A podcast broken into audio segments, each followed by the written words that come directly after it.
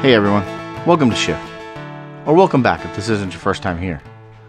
Shift is a daily podcast where the thoughts and insights presented center around shifting expectations and being in a constant state of growth.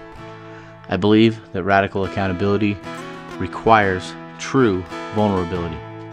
Hopefully, you find value in the content presented, and if so, I hope that you'll visit the website togetherweshift.com and check out some of the other resources available in the tools section. Now let's get to it. All things are impermanent. I believe this is a universal truth found in the teachings of the Stoics, the Buddha, and of the Bible. From dust you are made, and to dust you shall return. Happiness, joy, success, and good fortune will be replaced with sadness, grief, failure, and misfortune. And when you experience sadness, grief, and the others, you can rest comfortably in knowing that joy and abundance will come your way again. We cannot avoid these things while we are above ground, and those who try are going to be miserable.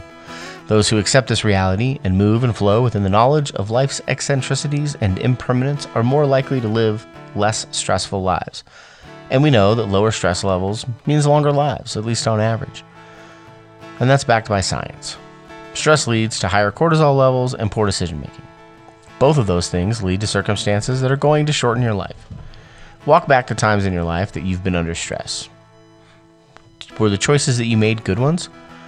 Or is it the stress that caused you to eat the foods and drink the drinks that aren't helpful to you? And did you continue to make those choices every time you were stressed out? Did you emotionally eat? Did you drink? Did you do drugs?